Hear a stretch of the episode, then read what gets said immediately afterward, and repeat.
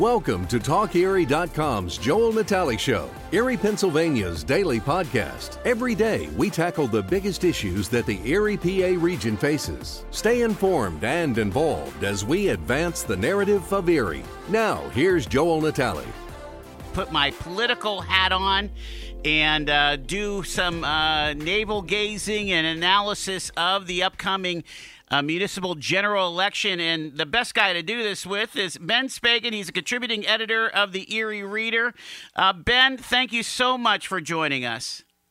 Hey, Joel, you're one of the best guys to have this conversation with. I'm excited to be here. Thanks for having me back. It is an exciting time. Municipal elections. What could be more exciting? I, am I'm, I'm here to actually breathe some energy into this because I'm sure we'll get to it. Lower voter turnout at municipal elections and other elections. But by gosh, these are the folks that are governing in your own backyard. Uh, this is the, the most important elections as far as I'm concerned. So excited to run through the ballot with you, take a look at some of the key races. Uh, always a pleasure to be here, Joel. Well, and, and people need to understand this because honestly, uh, it's very rare that the president or the uh, you know, or even your your senator has a direct impact on your life.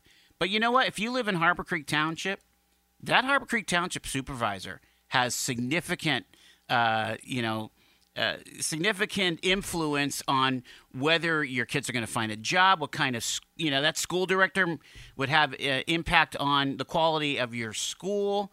Uh, I, I, mean, it's just, I mean, it, this is this is super important stuff that we're talking about here, and so I, I hope that people will get uh, get with it as far as the the spirit of the conversation. We're not able to take any phone calls, but you can send me text if you have some questions.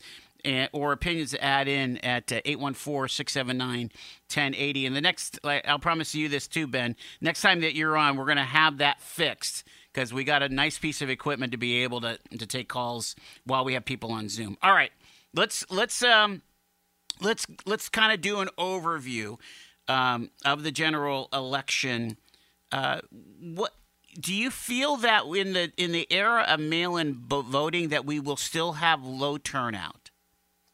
You know that's the one thing that folks are hoping that we're going to see a change you know by making the democratic process uh, an easier one by lowering any of the barriers of getting to the polls. Because we know look in, in the united states this isn't a federal holiday. Folks have to work election day. Uh, folks have to if they have children they've got to pick them up. They've got to get them from school. They've got all sorts of other things to do. So you know, one of the conveniences is now Act 77 that was passed by uh, uh, Governor Tom Wolf back in 2019. The no excuses mail in ballots. And, uh, you know, not being able to take a true look at that because of the impact of the pandemic when a lot of folks just switched to mail in ballots because of the pandemic we haven't really been able to see does how does this naturally affect voter turnout from folks getting to the polls uh, to really driving up elections. So it's an exciting time to watch a municipal election now uh, happening in 2021 to see if we're going to see more mail-in ballots.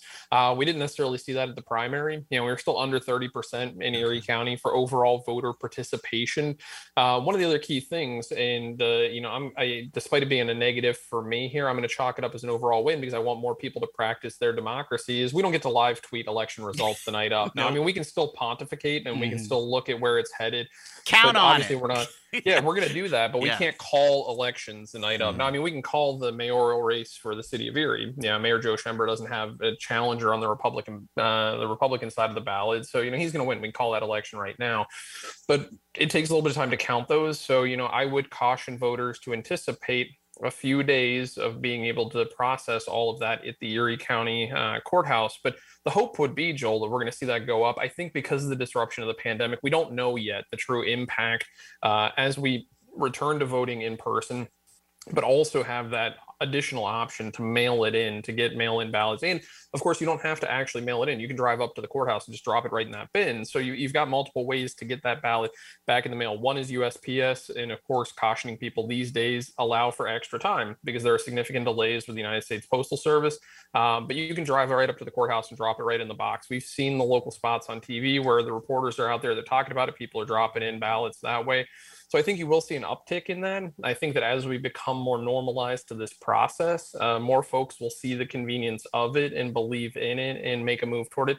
I'll tell you right now, I, I've done mail-in ballot. I prefer it. It's one less thing I have to worry about. Driving myself to the polls, getting to the polls. Is there going to be a line? Is there not going to be a line? Do I have to check in? If I can do it from the comfort of my kitchen table, makes it easy for me. I, have been doing mail-in since it's been an option.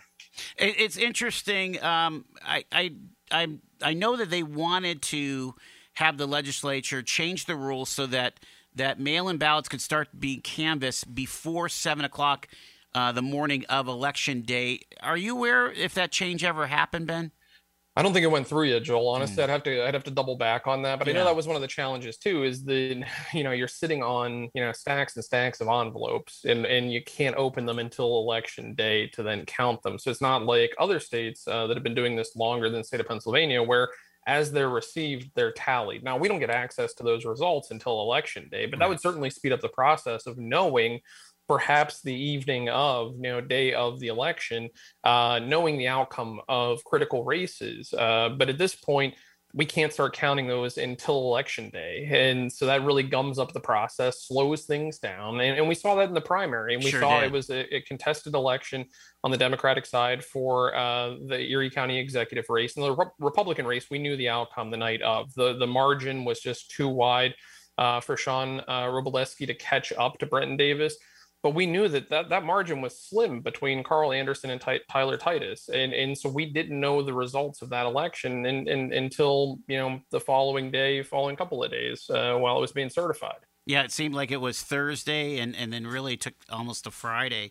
Um, the the the issue, you know, Florida seems to know how to do this whereas they're allowing the, the, the open and the canvassing as the as the mail-in ballots come in, and then they just keep calculating them out. All right, let's go to the top of the ballot. Um, uh, I, am not sure we know much about these uh, these court races. You have a one Supreme Court justice, you have a Superior Court justice, and two Commonwealth Court justices. And this is where, if we had the old, uh, you know, pull pull the straight ballot lever, that's when you would do that, right?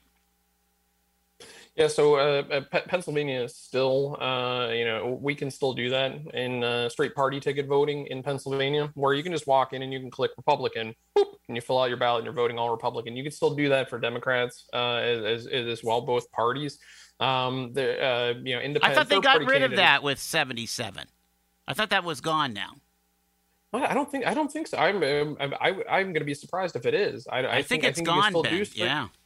That was that was what the Republican wanted it. The the the, the Democrats or the governor wanted mail-ins. The Republicans wanted get rid of straight ticket because they thought if we can get our people listed together, it it would uh, it would make a difference somehow. Well, and it, was so number one, what it encourages is more thoughtful actual process. That you're not just going in and voting straight party. That you're saying, okay, I like one Democrat, so I'm voting for all Democrats, or I like one Republican, so I'm voting for all Republicans. You know, it's okay to vote for people that are not your party. I mean, we're a closed primary state. You know, you can only vote for the party you're registered for in the primaries, which really locks out independents from the entire process. Because if you don't have an independent on the ballot, you can't vote for anybody. So, you know, if you if you identify as an independent or a third party candidate, you're really locked out of Pennsylvania's primaries. You know, it's really just for Republicans and Democrats, but then opens up in the general election. Um, so it certainly encourages people to be more thoughtful and to take a look at these candidates a little more seriously and not just pick one and run with the rest. So uh, if that's gone, I think that's a win. I'm gonna I might have learned something today, Joel. You're teaching me something. let's let's cover county executive as best we can. Uh, Tyler Titus, Brenton Davis, a lot of money in this race. I, I feel like this is um, Laughlin Slomski all over again.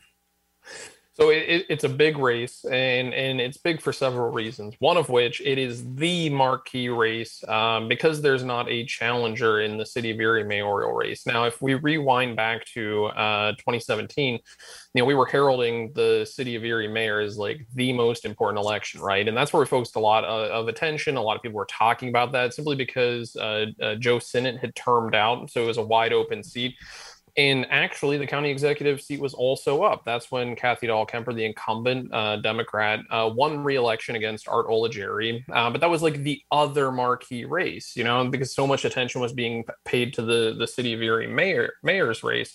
Uh, now, without there being a challenger, this is the race, and the other reason it's the race is you don't have an incumbent, so the seat's totally up for grabs. And you know, now it's either uh, you know, do the Dems hold on to it?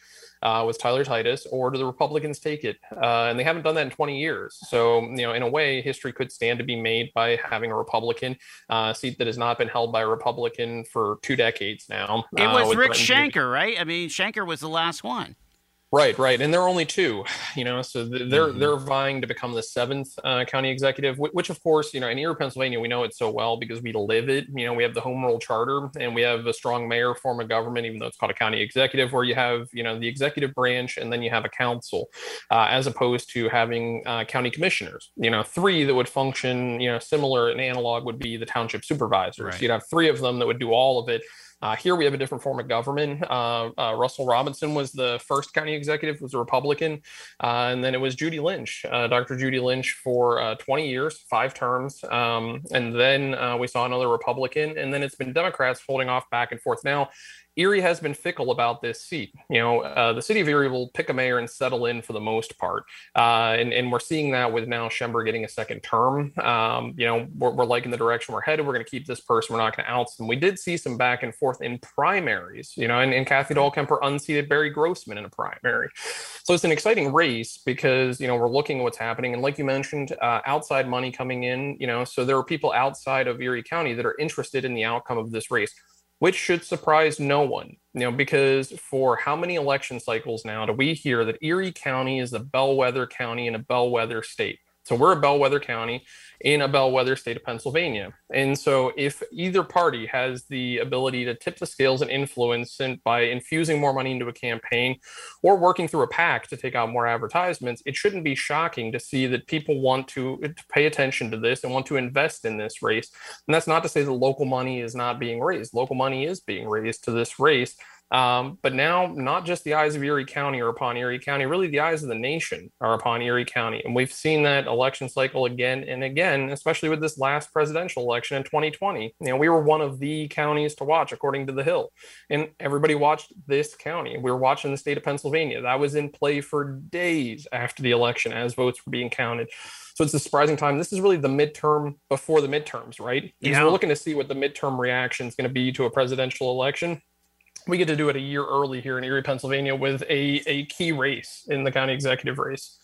It, it's interesting uh, to me. Again, uh, there is there is a lot of at least outside of Erie County, there is a lot of emphasis on the historical nature of Tyler Titus's run, and uh, uh, to, especially to those that are interested in LBGTQ. Um, uh, situation, uh, you know that that issue and uh, the advancement of of those that you know that are in politics, and so. Um, but you don't hear much about that here locally. Um, uh, but uh, you know, Tyler was uh, was tweeting out last yesterday about, hey, this is the last day that you can bring in some money before the the fundraising deadline, and so uh, as a historic figure so I, am just, I guess I'm wondering, you know, is that, uh, is it, is it playing a role, the historic nature of their run, or not really? Uh, I, I don't see it playing a, a front leading role. It's hard not to acknowledge something uh, when we have a chance to make history.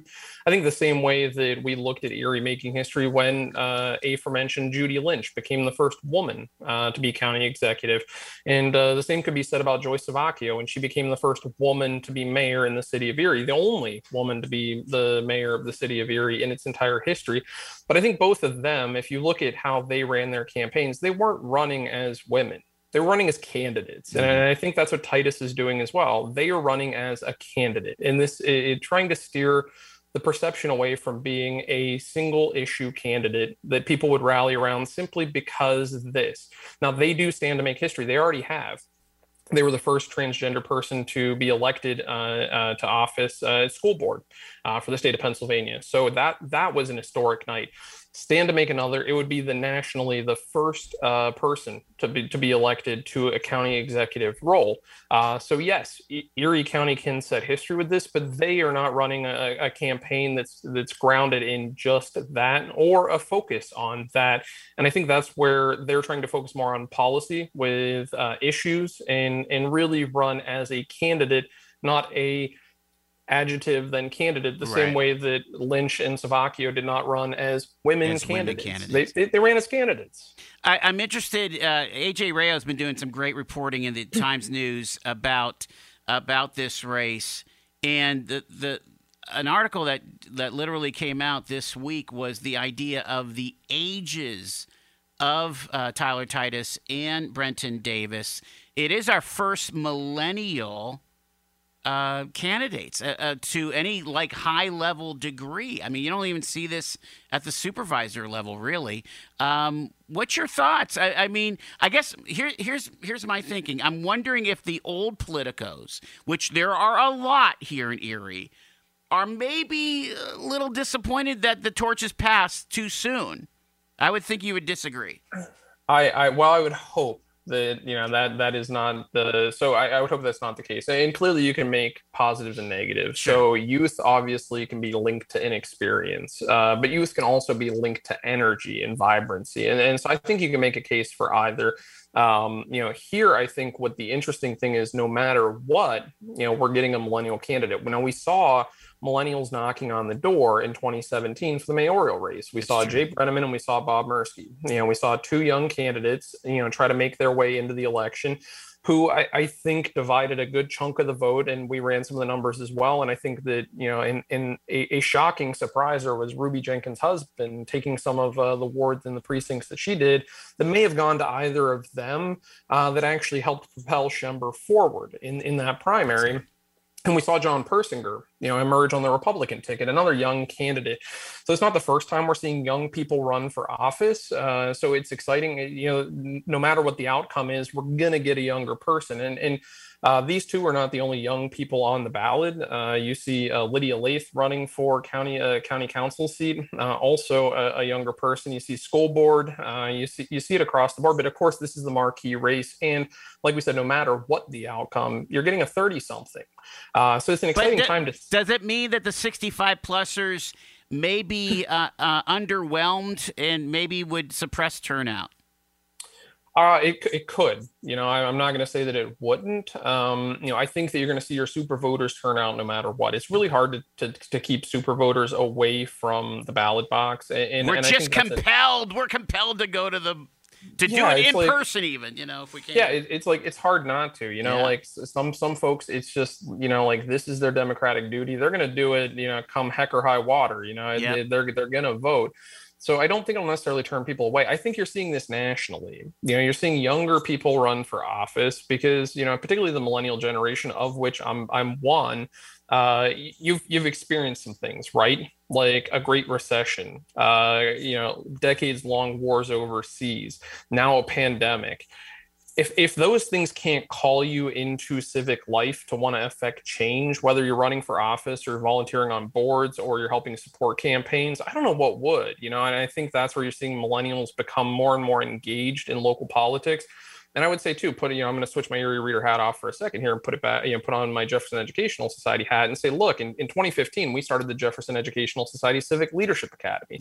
And while we don't directly encourage people to run for office, you know, we teach them the form and function of municipal government, which I love. I get excited about. You know, i could be a character on Parks and Rec day day after day for this kind of stuff, and we get people excited about that. And now mm-hmm. we're actually seeing folks that have gone through that program actually run for office and seek office. You know, we're That's just encouraging cool. them to be more active. Absolutely. You know, we're encouraging cool. them to be more active participants in their own democracy. And if that's the form it takes and the shape it takes, then, you know, that, that's a great thing.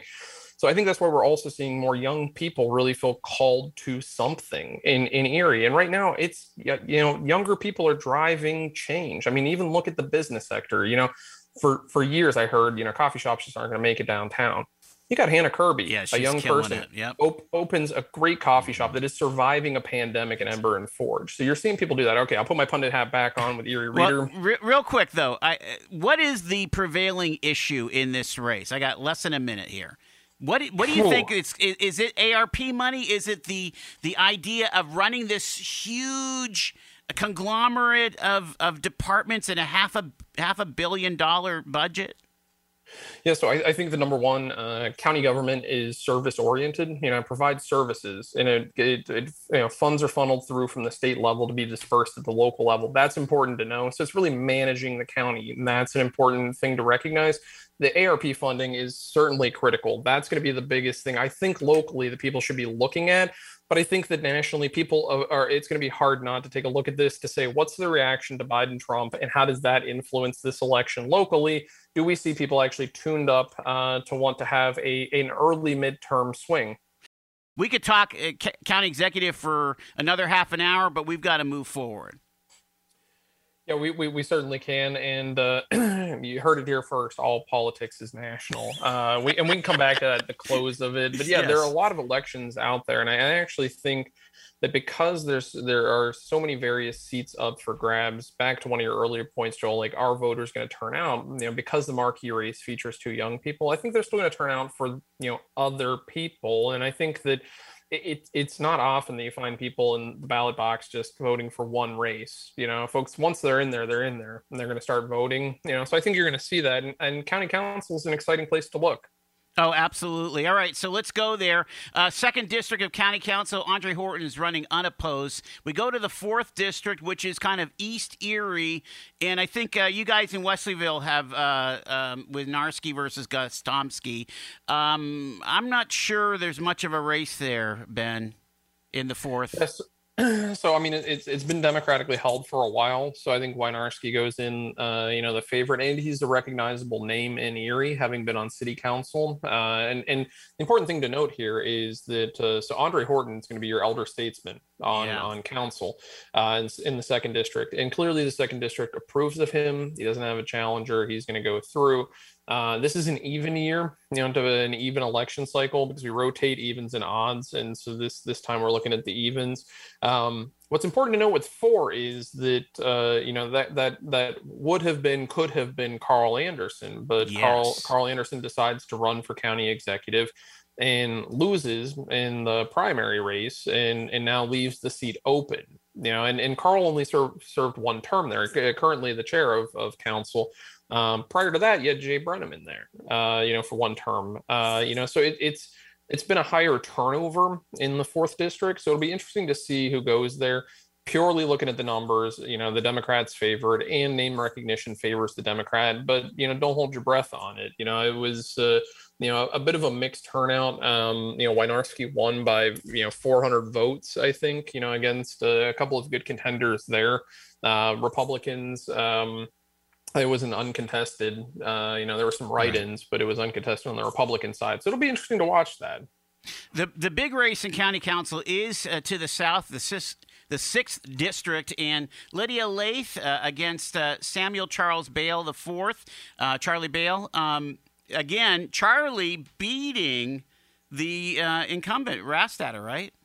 Right, and he was a one-term representative as well. So again, this is you're going to see the highest rate of turnover on county council you've ever seen. And we mentioned the ARP funds you know, already, so that's why council's fast at work right now to get a plan in motion, um, because some of these folks are coming in wet behind the ears. You know, they're a little green because you know they might not have held a county uh, county level position before. Um, you know, but it was really interesting seeing the incumbent ousted in the primary uh, by the challenger it's a it's a district that swings more Republican, but Lydia Laith uh, ran an aggressive campaign in the primary, notched a, a, fair amount of votes. She was only, uh, you know, I want uh, less than 100 votes total behind Bayle uh, in, in, in the turnout, uh, but really trounced her competition in in the primary and she's got billboards out she's been campaigning uh, really working the area um, you know another younger person you know running a young campaign so I think that uh, we can see some coalition building out there in it's terms gonna, of. Well, I was going to say it's going to be interesting to see uh, because the Edinboro the Edinboro part of that district will probably lean Democratic, maybe, but really, I think it's won or lost in Corry, and I think that's that's my take on that district. Eh, you know, to see who is feeling that they're getting the love in the southeastern portion of the county. Yeah, and, and that's really interesting that you bring up Corry because Corry has a, a, a city council race uh, that, that matters. I think in this, um, you're looking for um, Chelsea Chelsea Oliver. Uh, okay. And, she she ran a, a good race uh, in the primary. Um, you know, brought in 210 votes for a Democrat, so you'll see her vying for one of the spots. Uh, she's been running an active campaign as well. So if, if her vote turnout is higher uh, than expected, it's going to help Lydia Laith. And, and I okay. think you know that that's one of the things again, coalition building. So if she can drive Democratic voter turnout in a place like Corry, Pennsylvania, uh, that does tend to lean Republican, so if she can really energize people, and she's been running an active campaign out there, uh, if she can get people to the ballots, they're going to vote for her, and they're going to vote for Lydia Laith as well. And I think you could see Lydia actually emerge here a, a victor. But I think you're spot on, Joel, in saying that Corry is is a linchpin in in Lydia's Lydia's victory. Yeah, or or if Charlie can turn uh, turn Corry as well. All right, let's uh, let's talk about um, let's talk about sheriff before we get out of the county races here. This is a big one, and it's turned nasty. You've, again, all politics are national. To your point, you've got uh, you've got Michael Bloomberg entering the Erie County sheriff's race. Go figure. Yeah, who, who would have thought uh, five days ago that we were going to be on Michael Bloomberg's radar? But turns out we are, uh, or at least an organization that he plays a, a significant role in. And, uh, you know, looking at injecting some funding uh, for the race between uh, Campanelli and Schenck.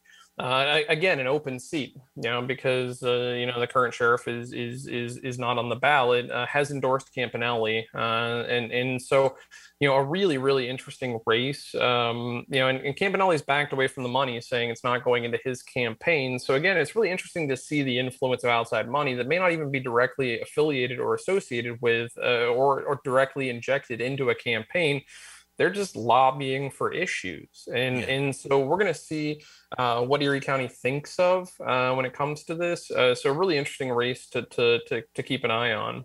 Yeah I, i'm i'm really wondering again when it comes to sheriff what are the prevailing issues? I mean sheriffs are the ones that you know you know that kind of help make the courts work. And so it is an administrative role Oh, it absolutely is. I, I, think that you know we tend to think of sheriff as like the wild wild west, but yes. somebody's got you know a revolver uh, on their side and a cowboy hat, and that's not that's not the case for a sheriff. Uh, you know, and again, county providing a lot of services to people, human services, and and, and investing in human capital within the county.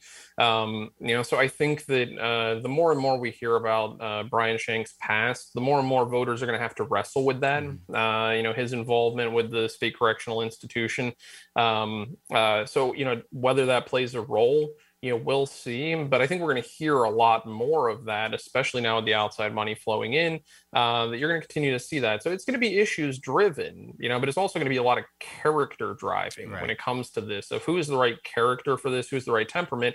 I think that goes back to that perception. Do you want, uh, you know, a sheriff that's aggressive and you know already has the you know holster unlocked and is ready to go, or do you want somebody you know even tempered? And and so I think we're going to see a lot of character evaluation in that race maybe more so than we we would have in the past. But because of these two candidates, I think you're going to see a lot of judgment uh, being cast along those lines. And, and less about uh, the actual job itself. And I think this is also one of those where turnout means a lot. Again, uh, if you're if you're out if you if you can get the Republican turnout, more than likely the Republican sheriff, the Republican clerk of records uh, will just make a mention there. You've got DiMatteo versus Haynes.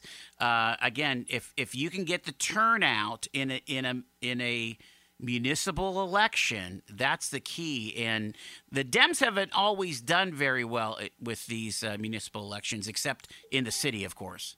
Well, and that that's right back to all politics is national. And so look, the Dems just won the the presidency, the executive branch, and have control of uh, uh, the House and the Senate. Uh, and, and and so you know, or, or the the Senate uh, rather, with the 50-50 vote. So you know they they've got some control right now.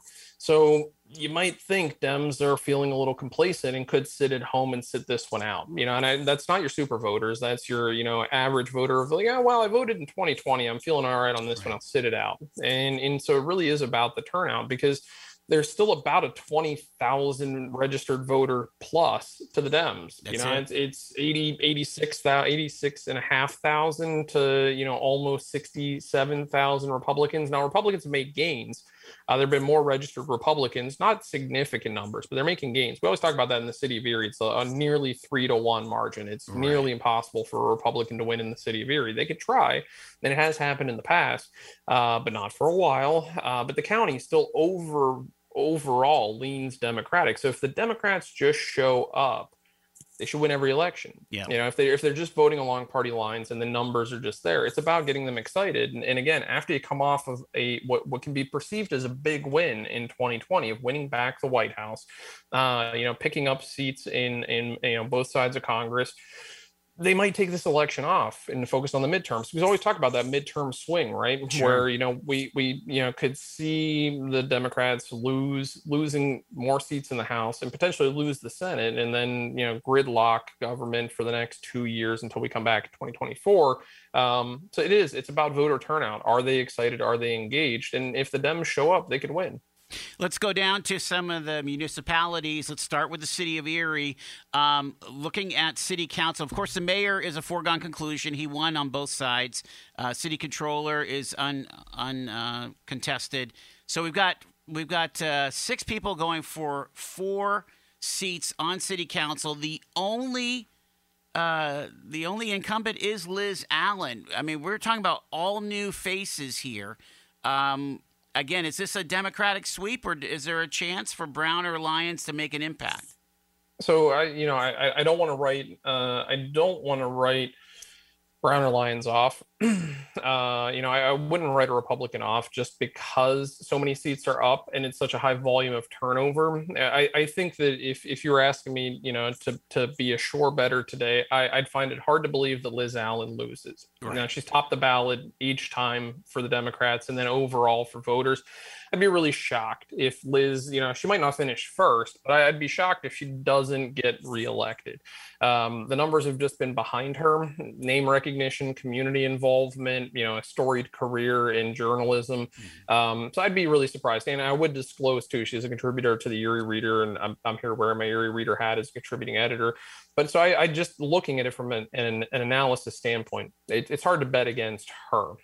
Yeah. It's hard to rule out entirely a Republican, you know, but uh, and, and coming back to the point that you made earlier, that I got so excited about mail-in ballots that I forgot about you know straight party voting. You know that that was actually part of that that was cast out in Act 77, and uh, you know in fact that we can't.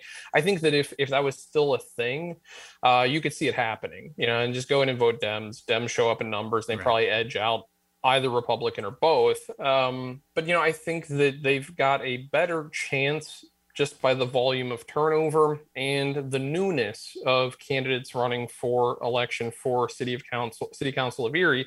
Because again high turnover. We're gonna have all new faces. I feel like uh, compared to 2017 this is a or even 2019 this is a much quieter city council race. I remember, you know, slates being uh, created and, uh, you know, uh, there was branding. You you had people that you know, Joel Duderman, I think, put up some cash, you know, to elect a slate and so on. Where is all that this time? Yeah, we saw a slate go through in the primary. Uh, only a couple emerged through then. Uh, we, we saw Erie County United put up a slate of candidates, and we, we do see Erie County United candidates across the ballot uh, for the city council race, for school board, um, actually, Lydia Laith has an affiliation with uh, Erie County United. So does Tyler Titus. Um, you know, so you do see that, and, and, you actually see that across the state of Pennsylvania. I think for uh, 25 of the different seats that they were running for in Western Pennsylvania, 24 advanced. And you know, okay. so they had representation in that. So you're seeing that on a county-wide or the statewide level actually work effectively but yeah, I, I got to go with you here, Joel. That it's quieter than usual, and you know the fact that you've got, uh, you know, you've got four open, six in. You know, I, I think that the Dems might just be coasting on the idea that they're going to get it. So.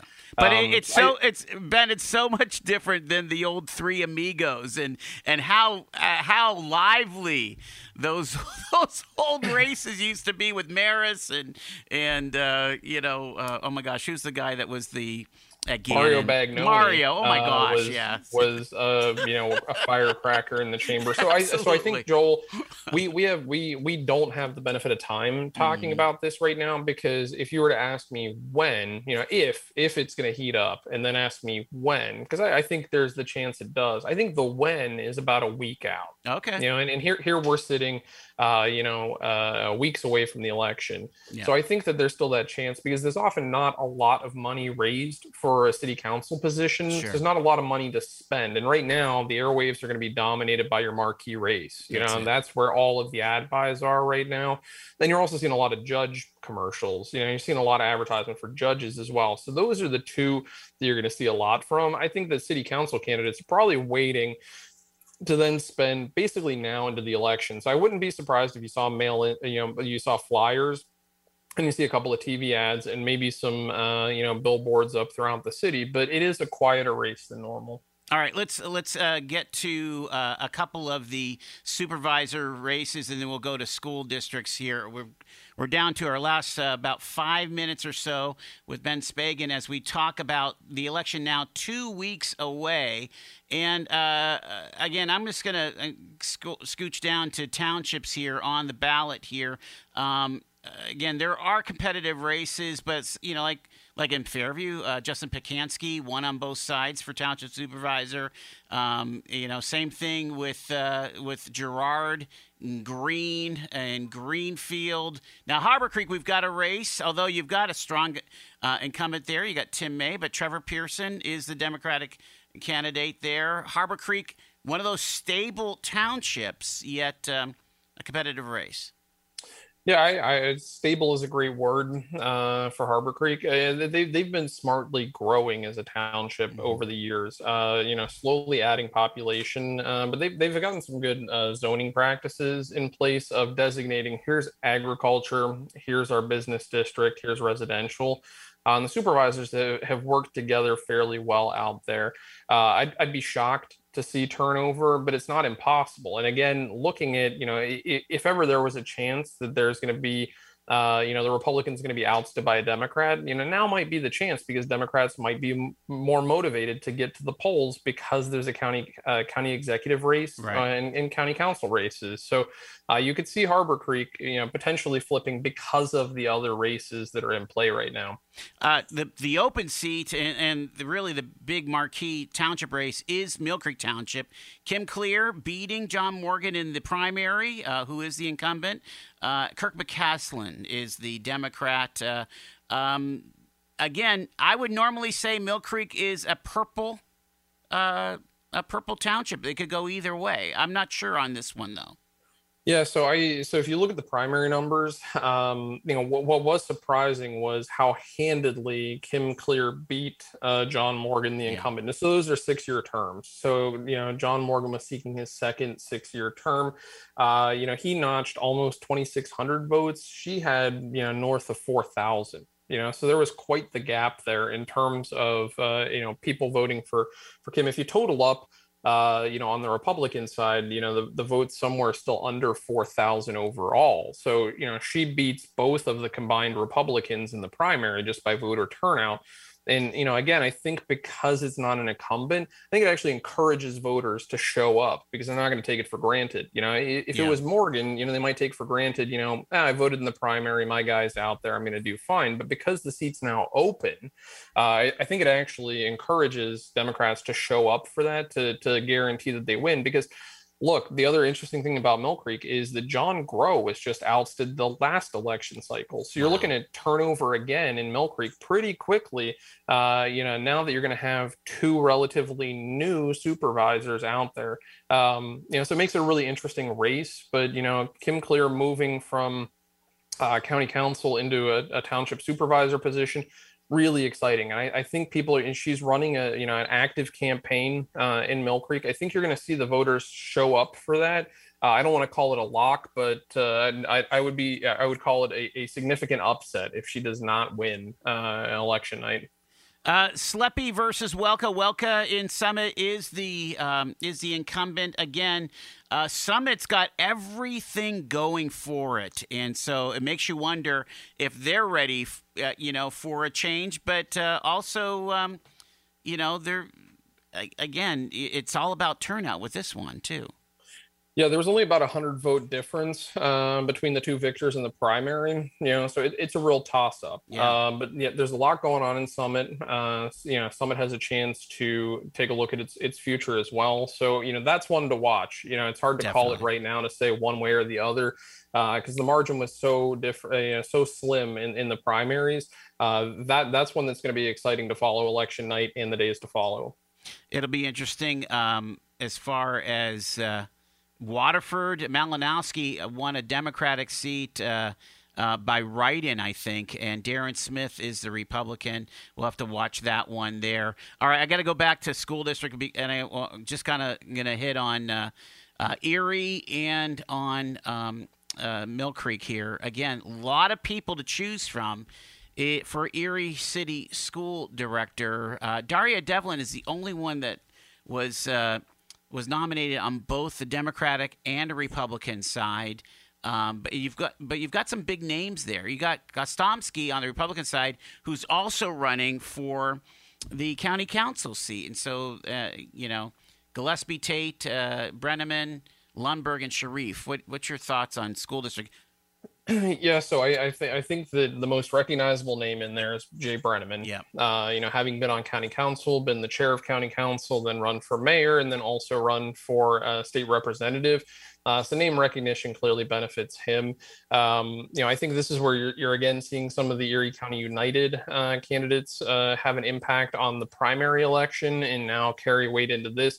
What's really exciting to watch nationally, though, is is folks running for school school boards, you know, and in school director positions because you know eh, we're seeing again and again and again on nightly news folks showing up to school board meetings. Yeah. You know, suddenly we're paying attention to school board more than we ever historically had in the past few decades. You know, what what is being taught there, what rules and regulations around the pandemic, and it, you know, it, for people to put their names out there and to run for these positions, to work to ensure that you know folks, you know, uh, students in our region get a good education, it's critical. So pay attention to that race. Uh, you know, see what shakes out there. You know, like you said, both uh, both Mill Creek and and Erie are the big ones to watch, but school director positions, you know, throughout the county are up. Uh, Mill Creek might be more settled than I than now that I'm looking at it, uh, Ben, because uh, you've got uh, Janice Philbeck and Gary Winchell and Mike Kabilka both winning on either side of the of the of the aisle there, and then you have really just uh, News Newsham, Sally Newsham, and uh, Christopher Busco are, are the com- competitors there. Milk, we were saying before you came on, Mill Creek has lots of fun with their school district, uh, uh, their, their, their school board. Um, it, I, I mean, do you think that they could? I mean, with with a more settled uh, approach, uh, with you know getting nominated on both sides, that they could kind of keep the keep the drama down a little bit out there?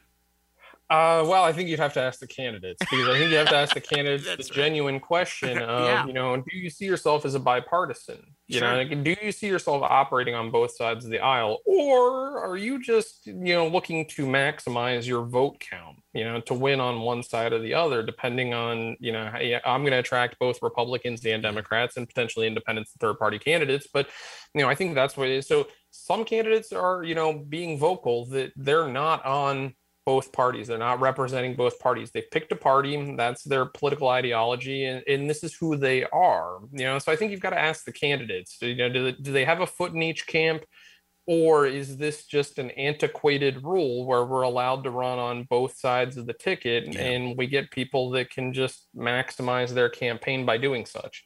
Less than a minute left here before the top of the hour, Ben Speggen. Uh, what I mean, do you feel like we will get uh, some?